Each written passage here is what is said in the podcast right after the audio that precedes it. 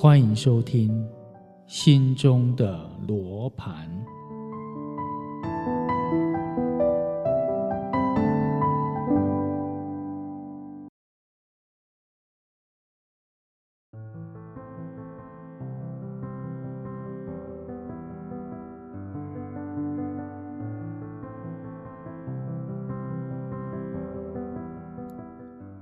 自觉篇第三单元：防外贼不如防心贼。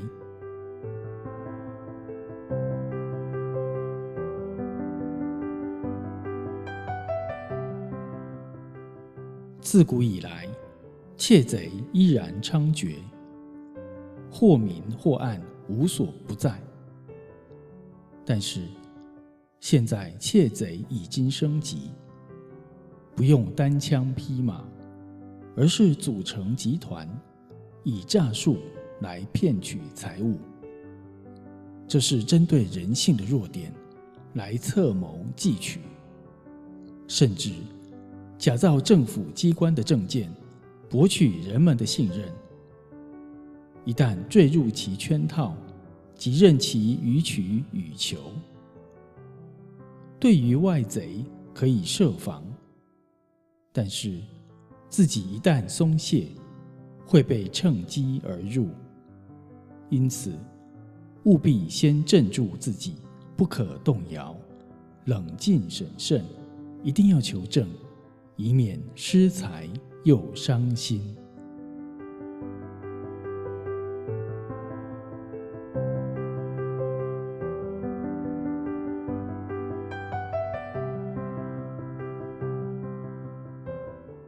在日本江户时代，一般人们的交通工具还是靠最原始的双脚。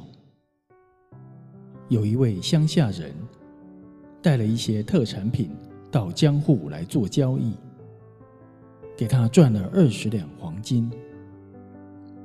可是他却忧喜参半，喜的当然是卖个好价钱。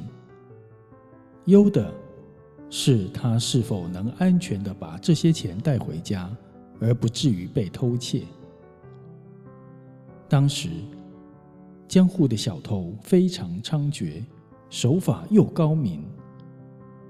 为此，这个乡下人伤透了脑筋，不知道要如何才能瞒住小偷的眼视。想了很久很久。终于被他想出一个既不放在身上，又不离开身旁的绝妙妥当的方法。乡下人整理妥当，准备离开江户。是巧，被一位小偷锐利的眼力看出他身怀巨金，就想尽办法亲近他，说自己跟他是同乡邻村的人。希望能一同返回乡里，也好互相照应，以防不测。自己是小偷，还有比跟他在一起更不测的吗？于是两人一路同行同宿，无所不谈，很投缘，真是恨不相逢是当年。他们两人一路无事。到了第三夜，是最后相聚的一夜。明天一早就要各奔东西了。这位小偷就去准备惜别的酒宴，但是他心里实在是不甘愿。在这三天以来，任他利用各种机会，都找不到藏金之处。于是。以投石问路的方法来探一探乡下人。他说：“哎，我实在很佩服你。我老实对你讲，请你不要惊吓。我是江户出名的小偷。自从我出道二十年来，给我选中的目标，任他多么巧于藏放，都脱不出我的眼光。”只有这一次彻底失败了。我五体投地，甘拜下风。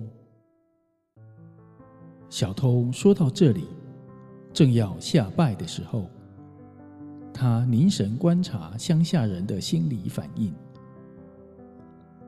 乡下人听到小偷的这番话，连日来的心防已经松脱了，心里想说：“好，我藏在那里，他不知道。”可是这个时候，无意中乡下人的眼球移转过去。排在屋檐下的一对花盆，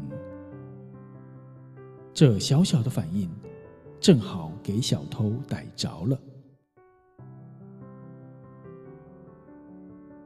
那一晚，两个人都睡得很甜。可是，这位小偷却在天未亮前已经先离开了。那二十两黄金，也随着小偷的离去。而飞走了。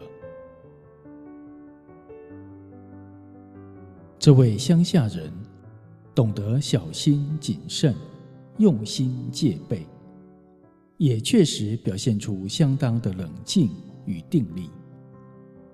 殊不知，道高一尺，魔高一丈，一时大意而松懈了警觉心，让小偷有可乘之机。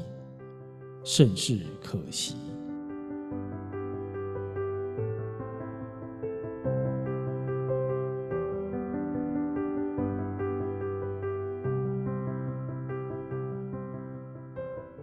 我们借此故事来反映现今一些获得社会普遍赞誉以及人们崇高敬仰的人物，一旦功成名就、威望日隆。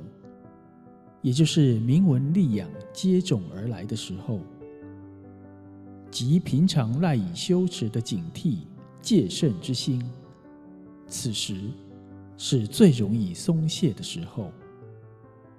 比如修为颇高、德行甚好的悟达国师，受当时的皇帝宠爱与恭敬，一时难免产生我慢心。